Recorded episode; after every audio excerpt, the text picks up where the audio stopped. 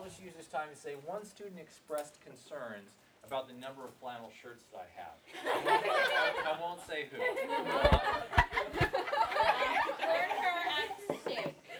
so I, I try to do a count, and I don't even know. Like, not that I can't count to four or five or maybe six, but it's that I don't care. There comes a point in your life, sometime after leaving junior high or maybe halfway through high school, um, when you no longer concern yourself entirely with the number of times. You're not embarrassing me, no. That's not even possible, I know. No. Um, but I think I, I think I did tell you guys that there was a time in which a student who was sitting right about here, but not this year, looked at me and said, "This was Monday morning. Didn't you just wear that shirt last week?" and I thought, didn't I leave these years like way, way back somewhere? If it was up to me, I would have my favorite shirt, which is I won't tell you which one, and I would only wear it and maybe change the shirt underneath it, but leave it the same color. All right.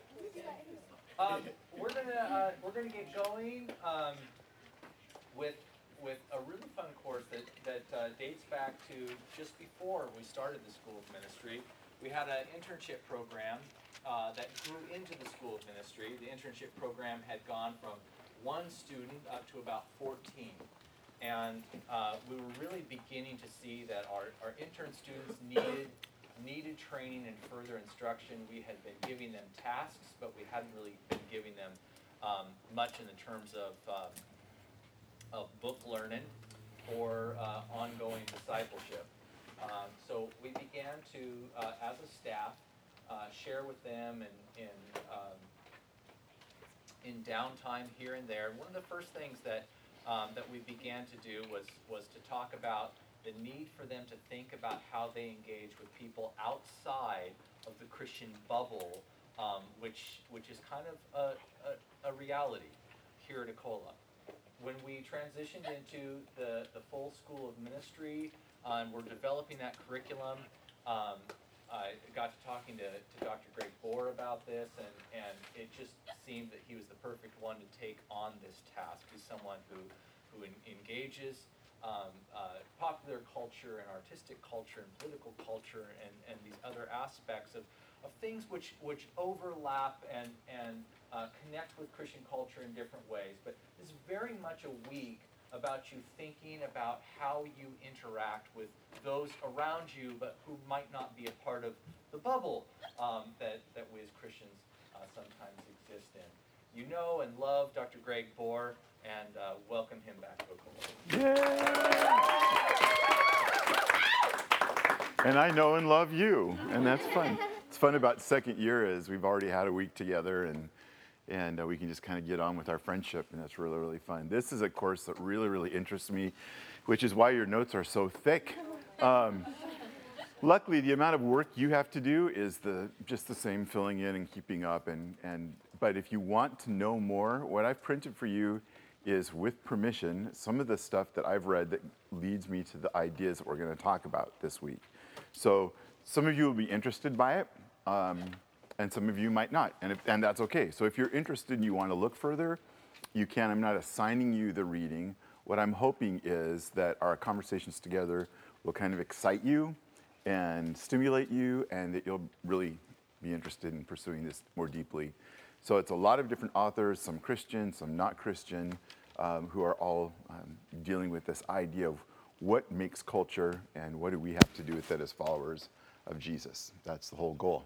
So uh, I think this was the one nice day this week. So it was a great day to drive down here. I hope you enjoyed the day. And let's end it on a, on a high note. Uh, and uh, let me open us in prayer. Lord, as we bow before you, we recognize your lordship not just in our own lives, in our own hearts, over our individual wills. We recognize your lordship in all of creation, not just the um, natural parts of it, but the human parts of it, the concocted, sometimes tainted parts of it that feel to us like they're lost, like they're gone, like the enemy is in charge of this area and you don't care about it, um, you're done with it. or it's so far outside of your kingdom that it doesn't even show up on your kingdom radar. But we affirm your absolute lordship tonight. We recognize that you are Lord of all and that there's nothing that is outside of your radar, nothing outside of your purview, nothing outside of your sovereign will. And so as we engage this week on different aspects of excuse me, the world around us, I pray, Lord, that you would excite our hearts by your Spirit. Give us the wisdom of your Spirit and um, help us to know what our role is and how we fit in. In Jesus' name, amen. If you have your Bibles, turn to John 17 as we get started. And this is in context, and I am sure you already know this. Um, having been here for a whole year, you probably have your Bible memorized. Uh, right?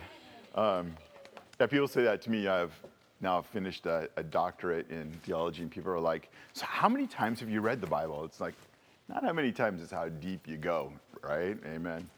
Um, so, John 17 is Jesus, what we call high priestly prayer. It's his prayer for his followers, and by extension, he says, Everyone who believe, who will believe in me because of their message. So, us too, through generations and generations of followers.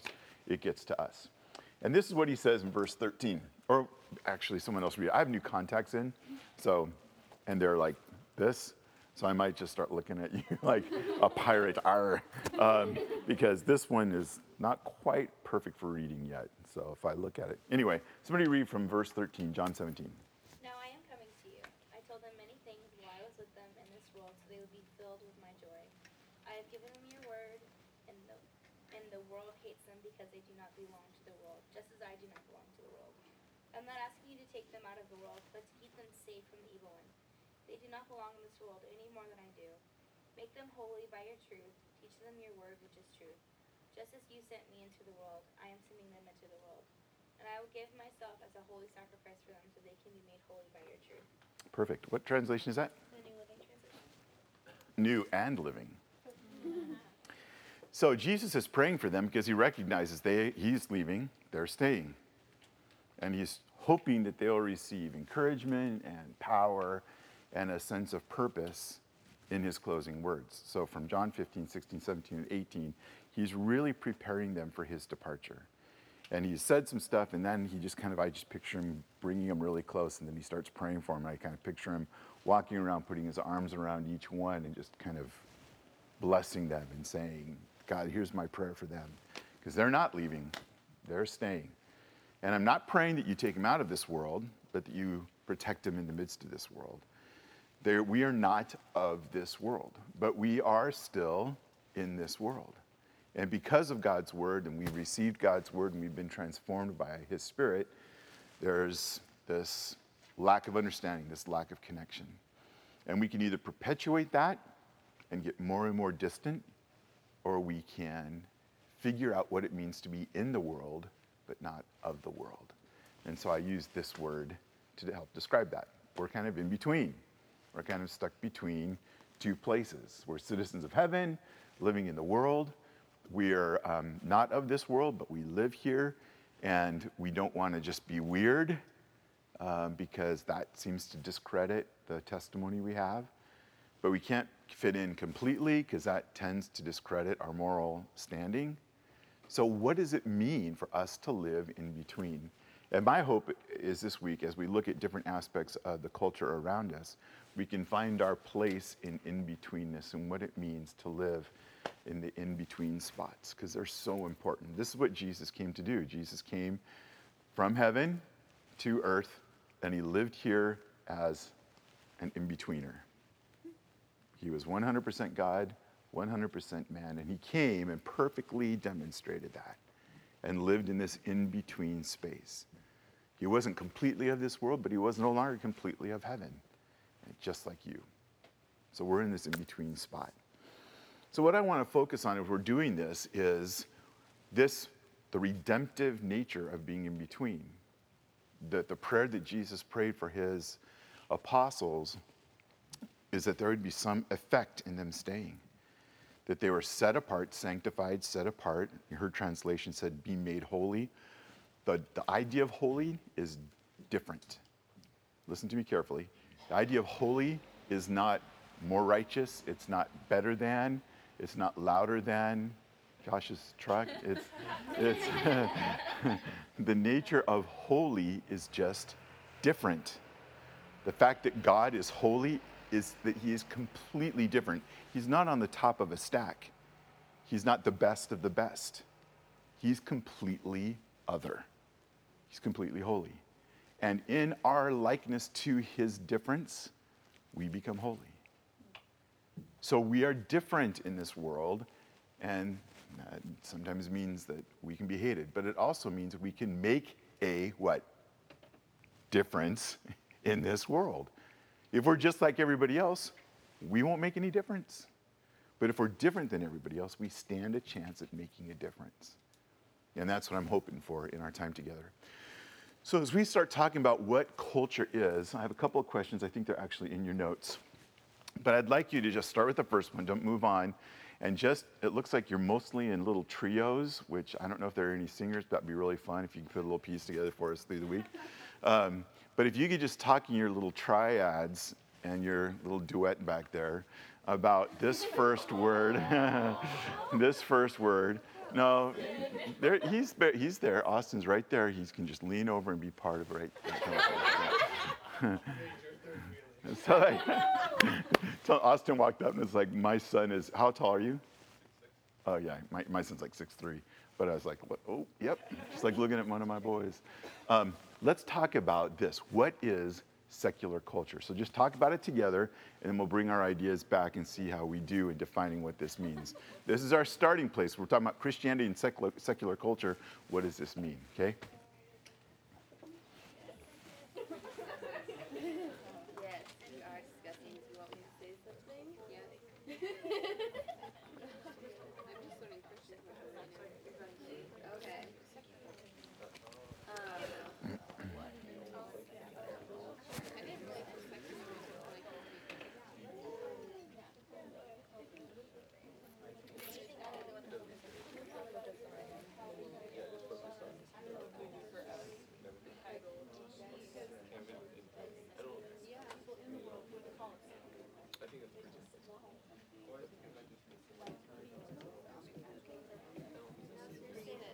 secular culture with the way.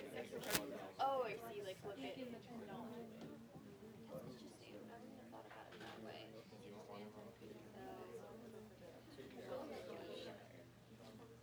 like kind of what Christians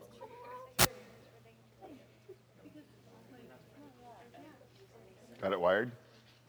You guys got it wired? Or, oh. You're the looks? Yeah. I don't know. I don't know how it goes. identify myself with. Like if you like don't name it, something that they're proud of. Yeah.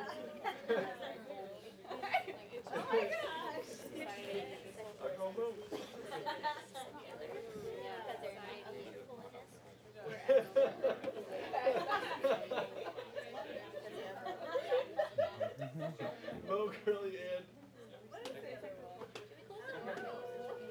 I guess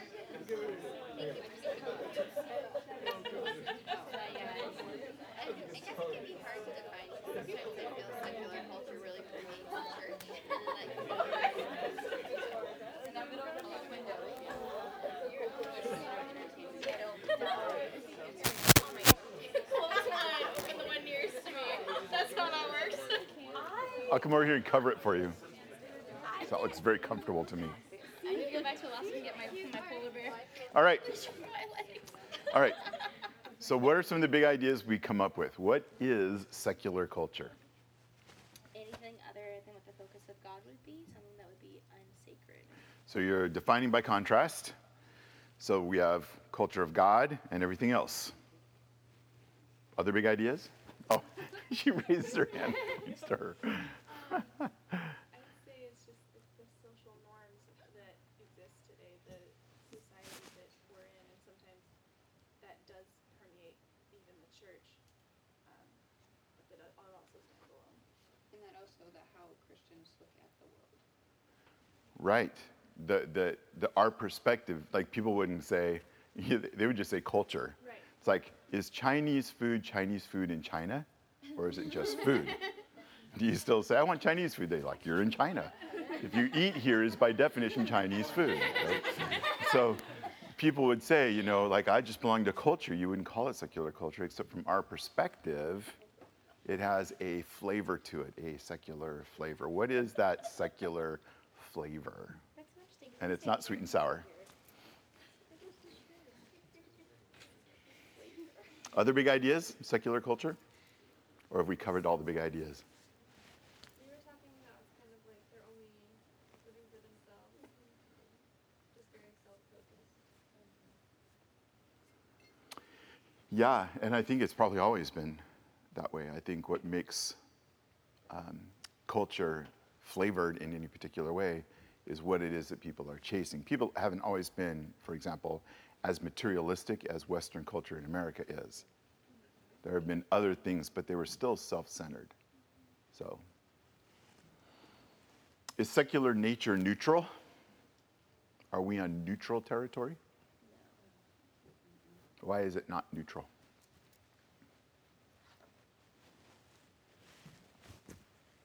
I agree with you. yeah. A bias?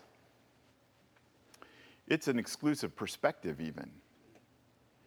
It's uh, an inability to see any other perspective, any other culture. Okay? So, next in your little triad, what responsibility do followers Jesus, Jesus bear for surrounding secular culture, this culture around us? Ready, to go.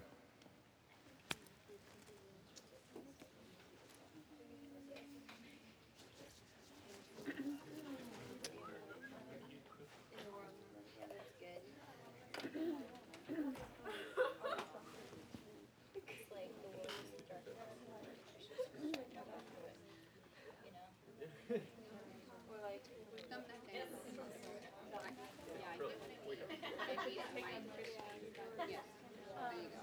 To not go out of our responsibility to, that you are the, go out in the world and live a city in a hill cannot be lives that we've fled to Christ. Yeah, that's it. Yeah, that's it. I feel it's not the Yeah, you should be able to.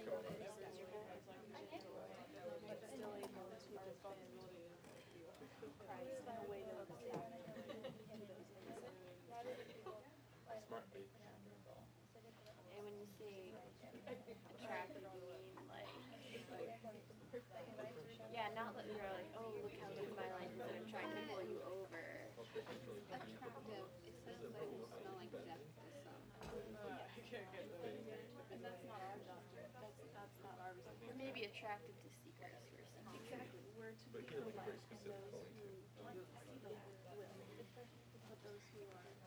Okay, good. So, the first question would be Do we have a responsibility for our surrounding culture? Is that 100%? We all agree with that? Anybody disagree? Because you can. Because there's a whole tradition within American Christianity called separatism that basically says, no, we don't. We don't have a responsibility. We just live away from them, and we don't, we're not, we don't have a responsibility for them. Okay? Yes. Well, I'm saying when that perspective, like, oh, we just kind of like close ourselves off. Isn't that kind of what like Orthodox Judaism? Isn't that isn't that kind of what that would be like? Like where you just say, you know, with our responsibility to the culture, we just we don't interact with culture at all. Separatists don't interact at all. That's the whole idea. Yeah, Anabaptist movements. I mean, anybody give me an up-to-date version of what a separatist looks like? Anybody? The Amish, not the mafia, but the rest of them. Um, their whole practice, uh, their whole view of the kingdom of God is to stay separate from the kingdom of this world. So if we're not going to be separate and we're going to stick with the culture, what is our responsibility within the culture? Yes, ma'am. What is the Great Commission? Um, to go and make disciples of all nations, baptizing them in the name of the Father, Son, and the Holy Spirit, and teaching them to obey everything that Christ has commanded us. So, the Great Commission and this whole sense of redemption and what it means to redeem. Is culture redeemable? How? If they're willing. How is a whole culture redeemable?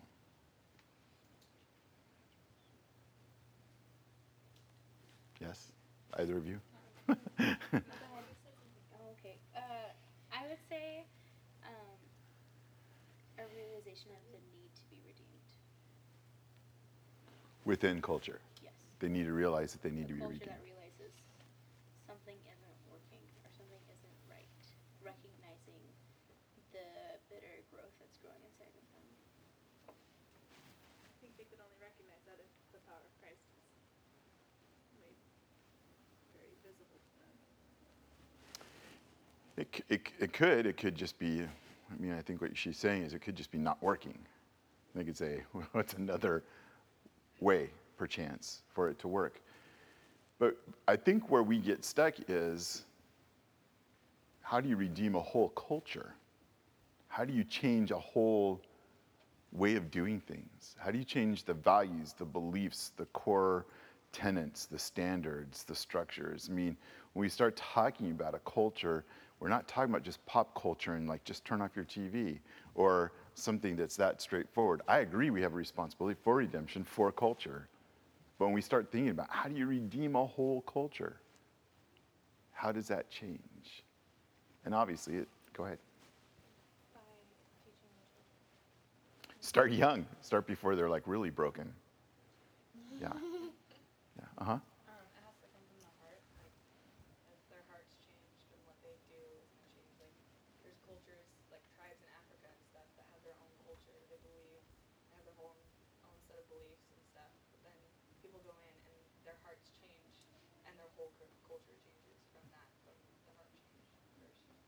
Don't try and like make people change their actions first. hmm So, you know, obviously kind of simple, but takes God. Um, you look at Jonah going into Nineveh, he didn't even like preach it like with his heart. He just preached it because he had to. And it was God that saved that culture, not Jonah. Yeah. They heard it and they just went, oh, okay. And you, you know it like wasn't his best sermon.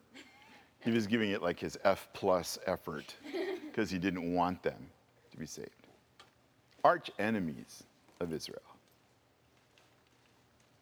Yeah. Could you just, I mean, kind of like the Great Awakenings and stuff like that, like kind of great Bibles that have passed, like times in the past. Kind of get that. So there are two great awakenings. One started in England, and the other one started more in uh, America. And the great awakenings were this tidal wave of faith, this tidal wave of awakening, this tidal wave of spiritual realities coming to bear. And it did radically change our culture, which interestingly started as a predominantly Puritan movement, our culture did. And it still took an awakening. That's why I didn't call it a raising from the dead. They called it just an awakening. Yeah. So let's move down to this one as we're getting warmed up here now.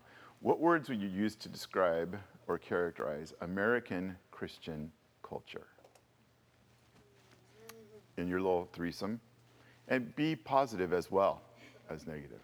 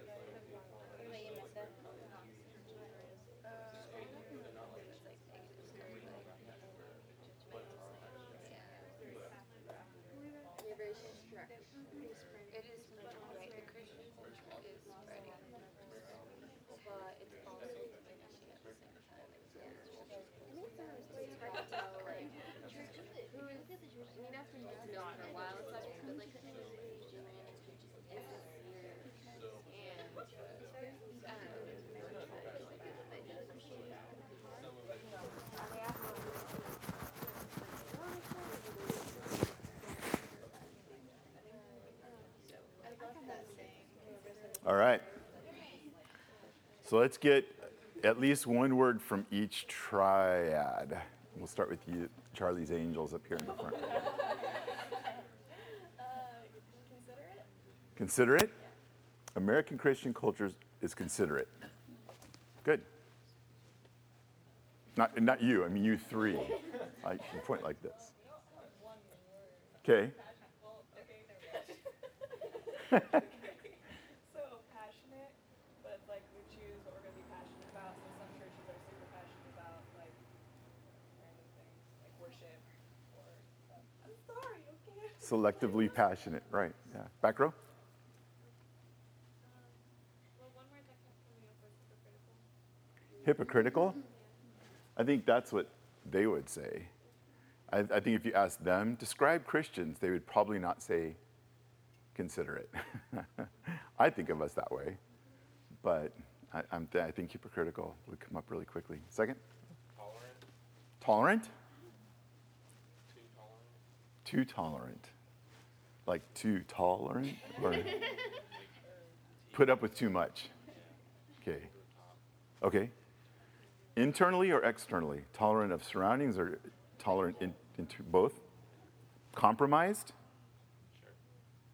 Sure, that. That's worse than tolerant. Yeah, And you'd go there, Superman? yeah, I would. Okay. Front row? Okay, because the question is characterize the American Christian culture, not the Christian culture in America. Okay. Nominal. Nominal, which means Um, they say that they're Christians, what they call, but they're they're not by any way of life. Let's do the absolute minimum. Well, they like some people, a lot of people in America, they think that they're Christian because their grandma went to church, and that's just what they've been told their whole life, and so that's what they go by. nominal mean, means by name only. And that idea of being nominally Christian. In fact, I think that there is like a Christian, an American Christianity, and there's Christianity in America. So, American Christian culture. Third wheel, back row. Lots of negative comments. It's okay, you can give us a negative comment. Um, now that I think of it. Distracted. Distracted. Totally agree. Yeah. Apathetic, which is without passion. Passionate, without passion. Yeah. Um, unrecognizable. Unrecognizable because Because we blend and we want to make everyone feel as welcome as we can into our services, but in welcoming them, we are welcoming their sin as well, not to change them. so we just look too much like We this. blend in with them in order to make them feel comfortable, whereas you don't see them. Or do we blend in with them because that's just how we are? That's just who we are. I wonder if we blend in because the call away from culture is so uncomfortable that we just actually don't want to do it. That's what I run into. I run into people who just really don't want to change their life. It's like, I want to add Jesus into my life, but I don't want to change everything, like reorganize it around Jesus. So, Good, good words.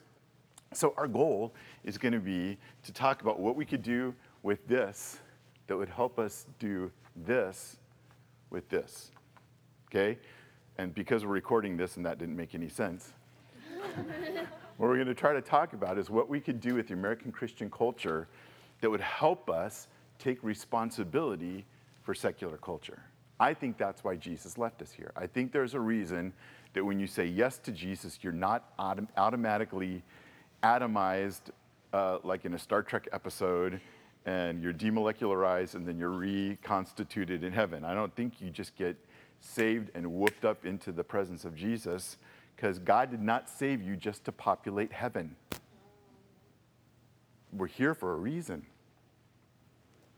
He could have taken his apostles with him. I'm really glad he didn't. Can I get an amen from anybody else? Because if he had taken them, we would not be sitting here. We wouldn't have any of this. And we're this generation, we're the next generation doing this. So that's what we're about. That's what we're doing. Now we're going to get technical. We're going to start talking about the nature of culture and how culture has existed all along. Culture is the combination of values, beliefs, standards, what they call mores or internal practices. And cultures just exist. Give me three defining characteristics of the Ecola Bible College culture, besides flannel. I mean, that's obvious. I mean, besides flannel. Coffee. See, you got an amen. this could be a revival. Fellowship, living together all the time. Green by spring. Spring by spring. Sorry, ruining. One more. Loud. Loud. It's a loud culture compared to the way you grew up. It's very loud. yes. Really? Yeah. Yeah. So we, I mean, you can describe this culture, and you make this culture. You make it what it is, and it's making you. Like if you came here and everybody liked coffee, and you had never really developed a taste for coffee, this would be a perfect time to learn to like coffee, uh, which happens to a lot of people in college. um, that's when you kind of you, you kind of figure it out. So it's not that when you came here, people said, look, if you're going to be here at Ecola, you have to learn to drink coffee. It just bubbles up, literally percolates um, into the culture, and then it comes to define the culture. And it really does. Helped uh, immensely by having Sleepy Monk coffee so close. The best. Um, so, as we understand what culture is, I did something chronological here. So, beginning at before the Dark Ages, there was a series of empires that ruled the world. Um, this is ancient history. This is like cuneiform, pre recorded history. And it was a history of empires that just individually and sequentially conquered each other and took over. Conquered each other and took over. A great example would be the Egyptian Empire. Not the first, but the first greatest worldwide empire that just literally conquered everybody around them, and they were a world empire. And there was a series of those the Egyptian Empire, the Babylonian Empire, the Medo Persian Empire, the Greco Roman Empire. There were several empires that just piled up on each other. And then um, at the fall of the Roman Empire to barbarians, in essence, all over the Roman Empire. Barbarians, if you're German, this is your, I'm, I'm German, so this is our ancestry. The German barbarians defeated Rome. And it was the last world empire. And it inaugurated the Dark Ages. And that was about 500 AD. So obviously, I'm talking about when I put history of conquest, I'm just lopping thousands and thousands of years into that because they were each very dominant cultures of their own. I want to get us up to ours. So you have the Dark Ages from about 580 to about 1500 um, AD, and then you have the Enlightenment or the Renaissance or the end of the Dark Ages. And nobody said, hey, you know what? These Dark Ages are a drag.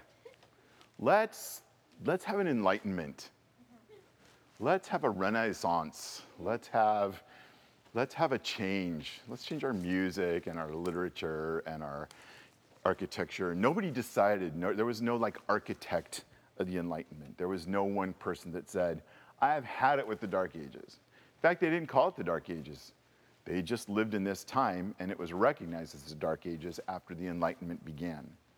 The Enlightenment, the Renaissance, for us, it's marked by something like the Reformation. The Reformation is an Enlightenment Renaissance movement. And it was one of those places where the established historical church, the Roman Catholic Church, which was in the world the only Christian presence in the world, in the Western world, um, it, it was strongly impacted by the Reformation, which happened because of this new spirit of Renaissance, of rebirth. And it was also the beginning of industrial um, enterprise, marked clearly by like Gutenberg's printing press. And I'm sure you've put all this together that if Martin Luther had started 50 years earlier, we wouldn't know anything about him. That the reason we know so much about Martin Luther and his great work of Reformation is because Gutenberg made him famous. So you have to know that those things go together by God's perfect design. that that's why when Martin Luther wrote a Bible that was for the people, Gutenberg just happened to create the technology that made it cheap enough to be in everybody's hands.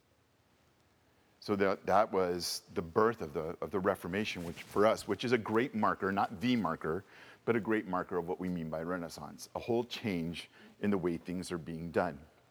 And that, of, le- of course, led us up to the modern West, and I'm skipping over huge epics just for the sake of our understanding of what culture is, brings us to the modern West. And I don't mean like Western boots and, you know, riding horses. I mean the Western world versus the Eastern world, not the Asia world, not the Asian world, or the world of the Orient to use old terminology, but the Western, beginning in Western Europe and the Western world, which is where we live. So anytime I say that, I don't mean horses and cowboys and guns, okay? So the modern West was first of all colonial, and there was a colonial culture. When the US was being populated by Britain, it wasn't the US, when the colonies were being populated, it was a colonial progression. They were trying to create British culture in America. That's why you have a place like New York, because there's a York in Britain. And so when they came here and we went, I want a York like the one we used to have. We'll call it New York, or New Jersey, or New Hampshire, because there's a Hampshire in Britain. They came here and they said, I want that one over again. And so all that idea and all that um, culture gets transplanted. That's the colonial spirit, is to take our culture and just put it someplace else. And that's what started. And then we go from a colonial culture to an agrarian culture, where the predominant economic structure, the predominant um, social structure was based around an agrarian um, society. Is anybody here from an agrarian background, a farmer background? Uh, like, a, yeah. So if you if you still get a chance to do this, it still exists. It's in super microcosms in contemporary um, United States, but it's just hard to find an agrarian culture where people work together. I have a friend. He is uh, he just joined our church. His name is Truett. In fact, he was baptized like three weeks ago. Um, we have these um, spontaneous baptisms. They're not too spontaneous because I fill the tub and heat the water, but they're spontaneous in that nobody knows that until we get there. And I'm standing in the water and I say, Who's God calling? Who's God working on? Which is really fun. I can talk about it with you sometime. But Truett is 6'5 and is about 380, I mean, he's huge. And he just started coming to our church, and I was, and, and he takes part of his vacation every year to go back to his family who live in Kansas. They raise sunflowers, and he goes back for harvest because he loves the harvest. He loves being there because there's a culture that he misses. There's something about being together. And he said, literally, they all just work in each other's farms and harvest together, just in this huge community, this huge society. It's its own culture. Well, that was the culture of early America. It was an agrarian culture. And it had subcultures, it had problems of subcultures, and then that gave way to an industrial era. In the industrial era, there was still agrarian, there still is, it's just we, it got industrialized, and industrialization replaced man hours. And instead of using slaves, you would use a harvester or a combine, or instead of using manpower, you would use a machine. And that built its whole own culture, an industrial culture. I was born at the end of the industrial culture. I was born in 1961. My grandfather, my grandpa, who died when I was 10, was one of the original designers of the current Ford V8 engine. That's my grandpa. It's just not that long ago. And that, you know, Ford in America is like a mark of industrialization. And it created Detroit. It created the steel belt. It created the need for those raw materials right there. It created its whole own culture. And all the time I was growing up, business was called industry. It wasn't called business, it wasn't called commerce. It was called industry. And then that changed to an information age. And I'm a child of the information age. You are not. You are. we are. but the rest of you are not. Uh, the information age was a change away from industry and into the idea that ideas actually are worth money, not just stuff. Not just something you can make, but the idea behind it is the, the stuff of business. And it created its whole culture. That's the culture that I grew up in. You grew up in a digital world, in a world of ones and zeros. You grew up in a binary world. Um, and it's not so much computation and computers as it is the internet. Your computer would basically be worthless to you, or should I say, your phone, because most of you use your phones more than you use your computers, um, would be worthless to you if it didn't have connectivity to the rest of the world. That's predominantly what we use them for, and it becomes a window, our access port into the rest of the world. And it's created its whole own culture. Uh, in fact, I was watching GMA this morning while I was packing to come over here, and they kept using the word trending, not talking about Twitter, but just talking about things that are like on the rise. We used to say, it's on the rise, or this is happening right now. But because of Twitter and trending on Twitter, we now use the word trending to start to describe things that are on the rise. We're just taking it from this application and applying it to culture at large. So when we start talking about culture, we need to understand that, again, culture is something you make by the time you know, that, that you're involved in, in living, and it is something that is making you. So if you grew up, let's just say we all are in New York in 1780. And it's kind of the end of the colonial period, and it is, um, or the middle, uh, actually, of the colonial period. What would you think would be important to you? If you can picture yourself in the middle of the colonial period, like how would you spend your average day? What kind of things would you do? Let me remind you there's no running water, there is not yet electricity in 1780. I mean, it exists, it's just not readily available. Like you can't plug into something. Um, to heat your house, you use the stove. Ooh, why does that matter? no, that is the beginning of an answer, but not an answer. Because you would have someone else to do it for you. Right. You on the lower end, it would matter a lot because you could get all Yeah, that's exactly right. Is that true now? No. No, I see homeless people all the time. Um, I didn't bring, oh, yes, I did. See homeless people holding a sign that they need food like this. like, dude, that's an oxymoron. You're holding a $650 phone and a cardboard sign saying that you need food. Sell your phone, right? Some homeless people were given their phones. Oh, no, no, no, no, no. I'm not picking on anybody. I'm not picking on anybody. I'm just saying we don't live in this massive change of a slave culture, which is exactly right. Depends on who we are in that society. So that's something that's different than our society now, which you pointed out very well. How else would you be spending your time? Let's just say that you're not a slave, you're the child of a local blacksmith. What would you be doing probably? Pardon? Learning how to operate a hammer in a blacksmith shop. And if you were a goner, you would be learning how to sew, cook, care for the, right? Like not maybe not necessarily cook, but learning how to be a lady, how to, how to, Keep the house. yeah, how to keep, how to run a house and be the woman of the house. Of our age, we'd probably be married, but I. Yep, you would. You'd be married.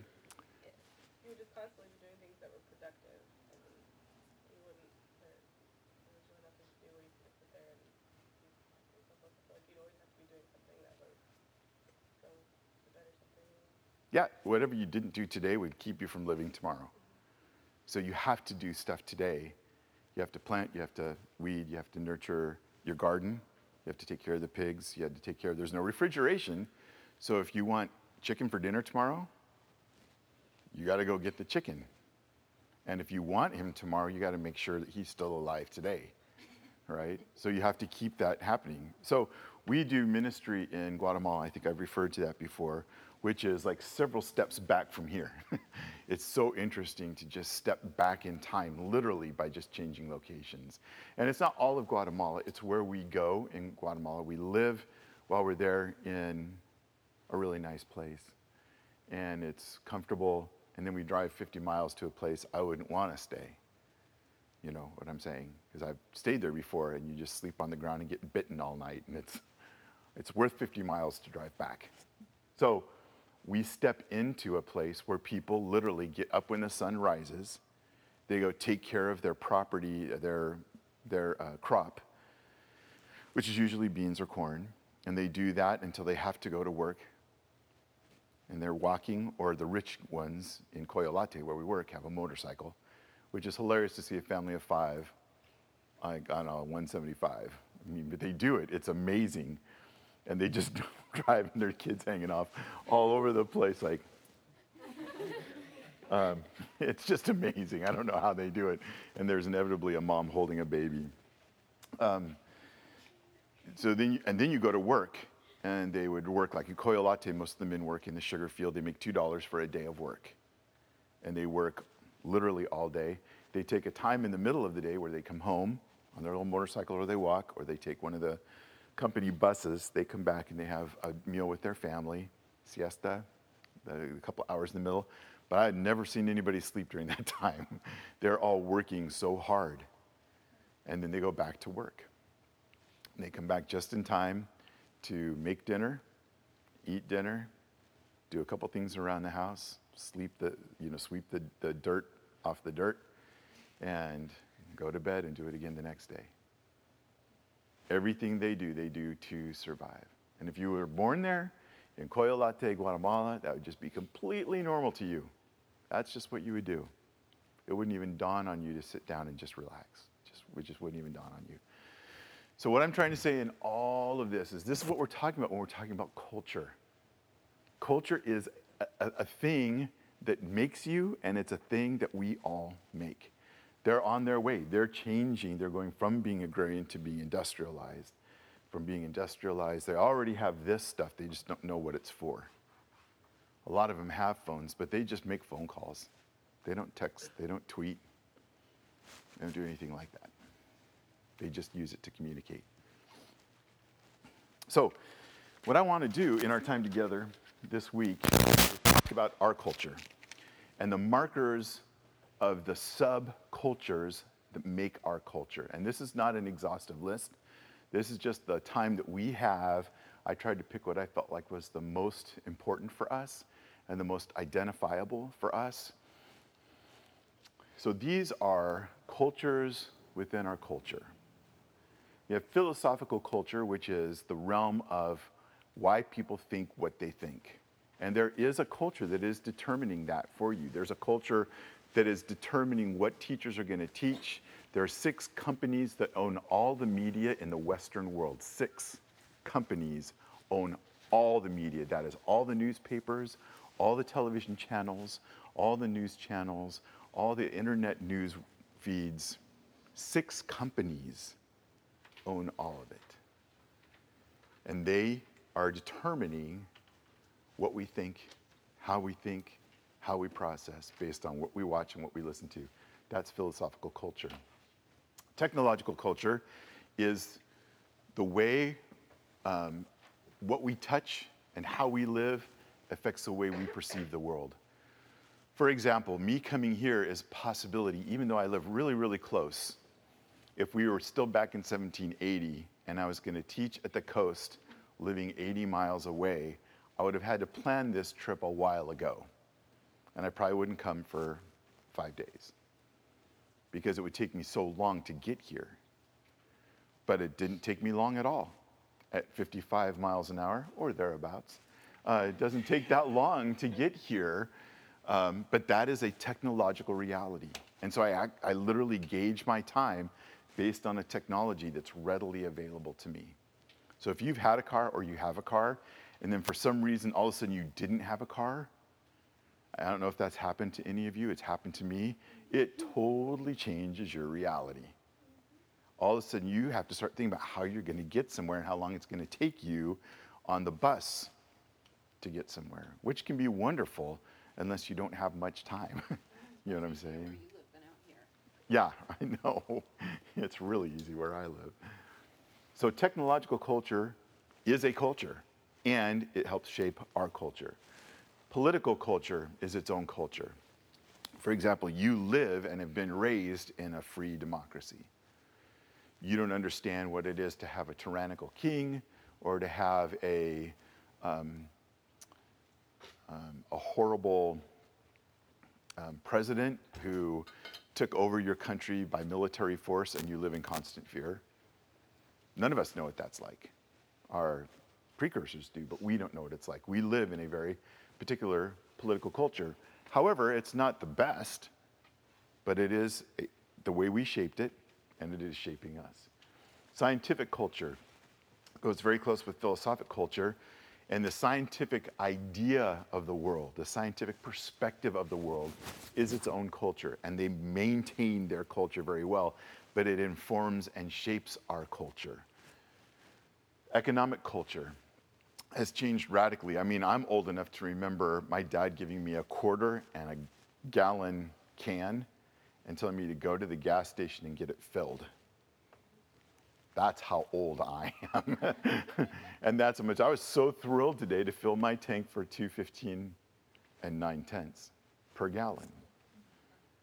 I mean, that, for me, that was exciting because I drive a big truck, and so anytime I can get the gas cheaper. But I, when I can remember, so our economy has changed radically. Our economy has, has continued to snowball in this amazing consumer reality. Artistic culture is definitely a culture of its own, but it's not outside of all the rest of culture. It is part of culture and it actually informs culture. What you wear is part of artistic culture. What you have imprinted on your skin, what you listen to, um, the way you decorate your, your abode, whatever it is, a room or a house, or I mean, um, what, what you do around you is part of artistic culture, and it is partly determined by technology, is partly determined by economics. I mean, these are cultures that interlace with each other. And then religious culture, of course, is its own culture. This is the one that makes the most sense of us because we're part of a part of religious culture. And we see how it impacts the rest of regular culture. We're not actually going to get to ecological culture. You can count, there's eight of these. Um, when I started doing this, there were eight sessions. So we're not going to talk about that one. But it is its own culture, and it's a rising culture that is trying to take us back to some of what we lost in the Industrial Revolution. So, any questions about the markers? This is our week. This is what we're going to go through. So, if you're bored now, boy, you're in trouble.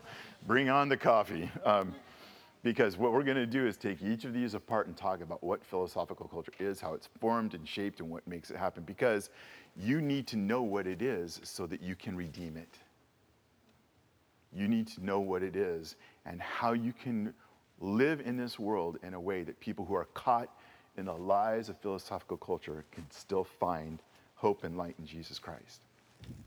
And so that's what's whoop, that's what's next is the false gods that are worshipped in each of these cultures. So within philosophical culture, and I put idealatry because I didn't want to put idolatry because it's an idea that could be okay, but it's gotten a new status in its culture. And postmodernity or postmodernism has a status in philosophical culture that is displacing uh, or yeah, redefining the nature of meaning.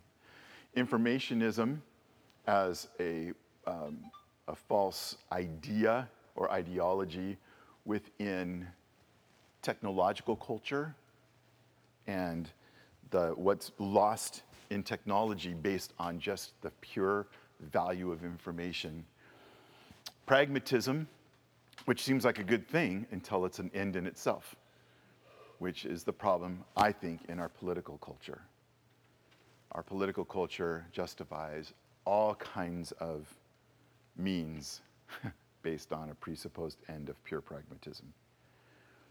naturalism or scientism or reductionism as the pit or as the pseudo gods of scientific culture, consumerism and capitalism as the pseudo gods of economic culture, individualism as a pseudo god of artistic culture, and institutionalism and imperialism as pseudo gods of religious culture. So if that just sounds like a lot of isms, that's exactly what it is. And we'll unpack them. I just want you to understand the broad strokes of where we're going. We're going to look at these different cultures, and then we're going to look at the ideas within the cultures that are bad. They're bad for us, they're bad for culture, they're bad for people in culture. And these are the places that we can get stuck. These are the places that the church gets stuck along the way. In fact, that's the next part here is these theological pitfalls. As the church tries to interact with the culture, what ends up happening?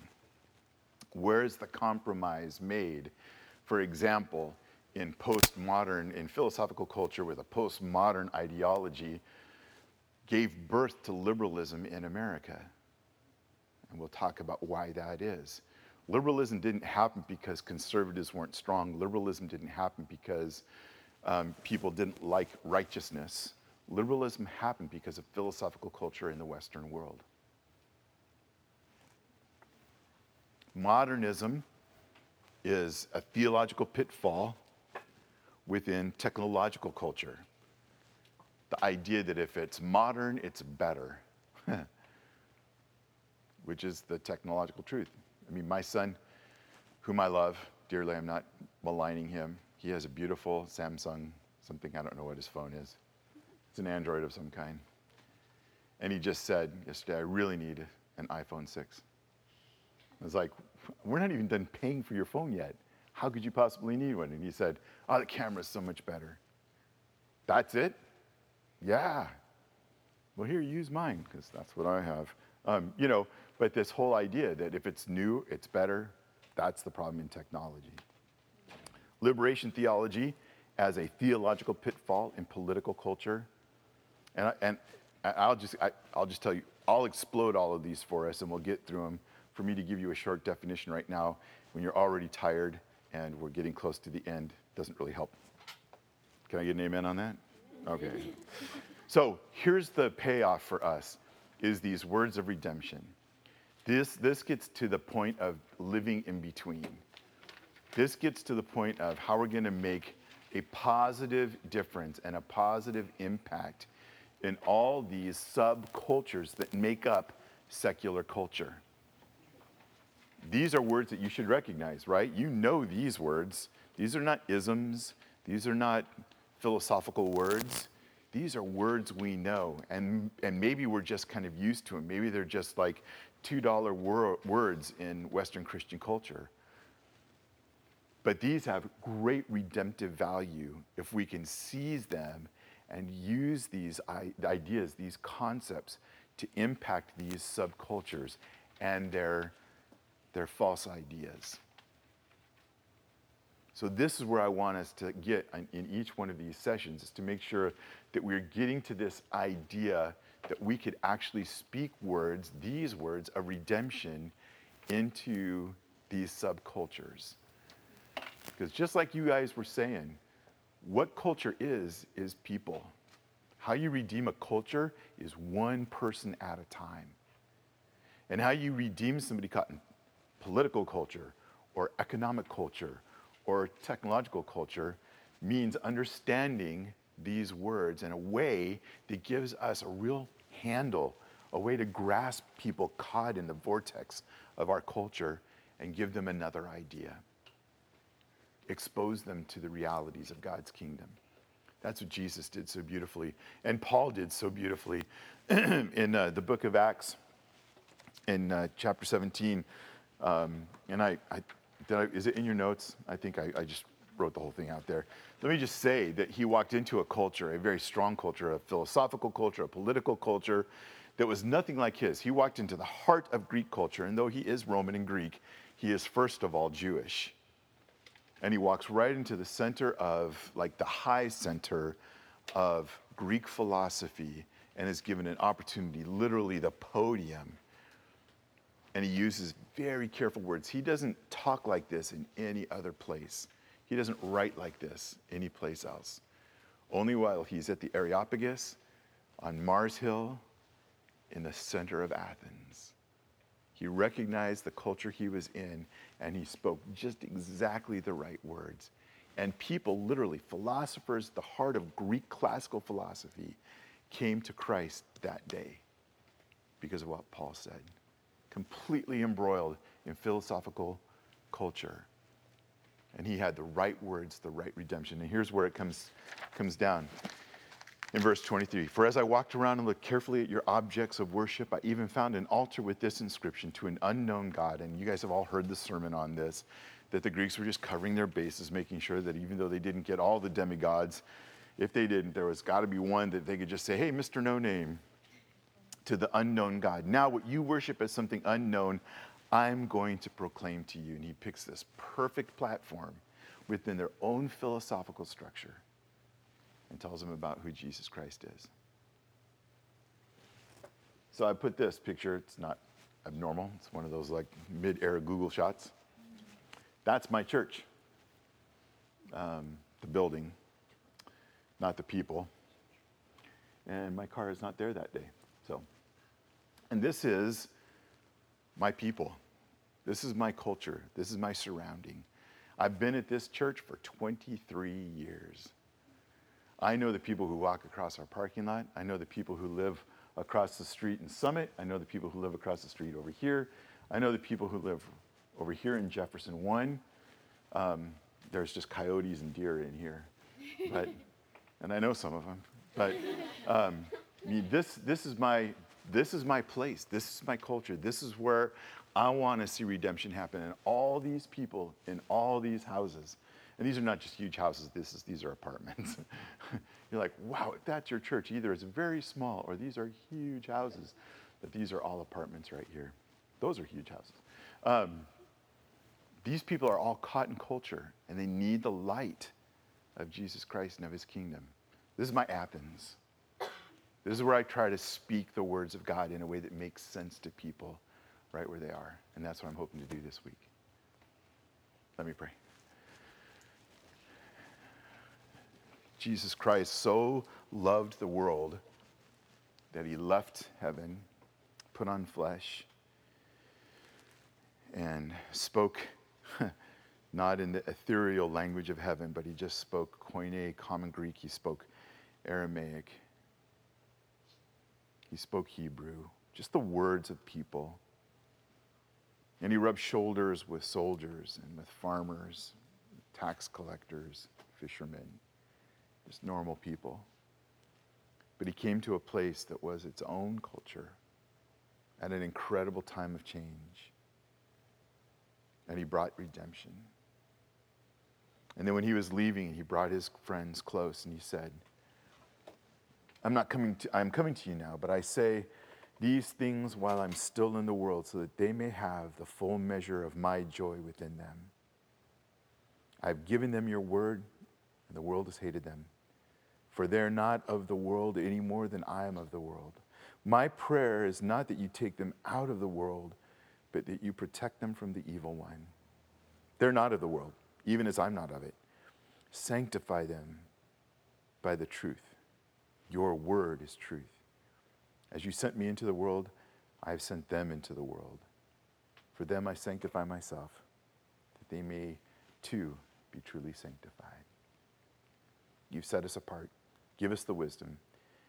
Shape our hearts this week. In Jesus' name, amen.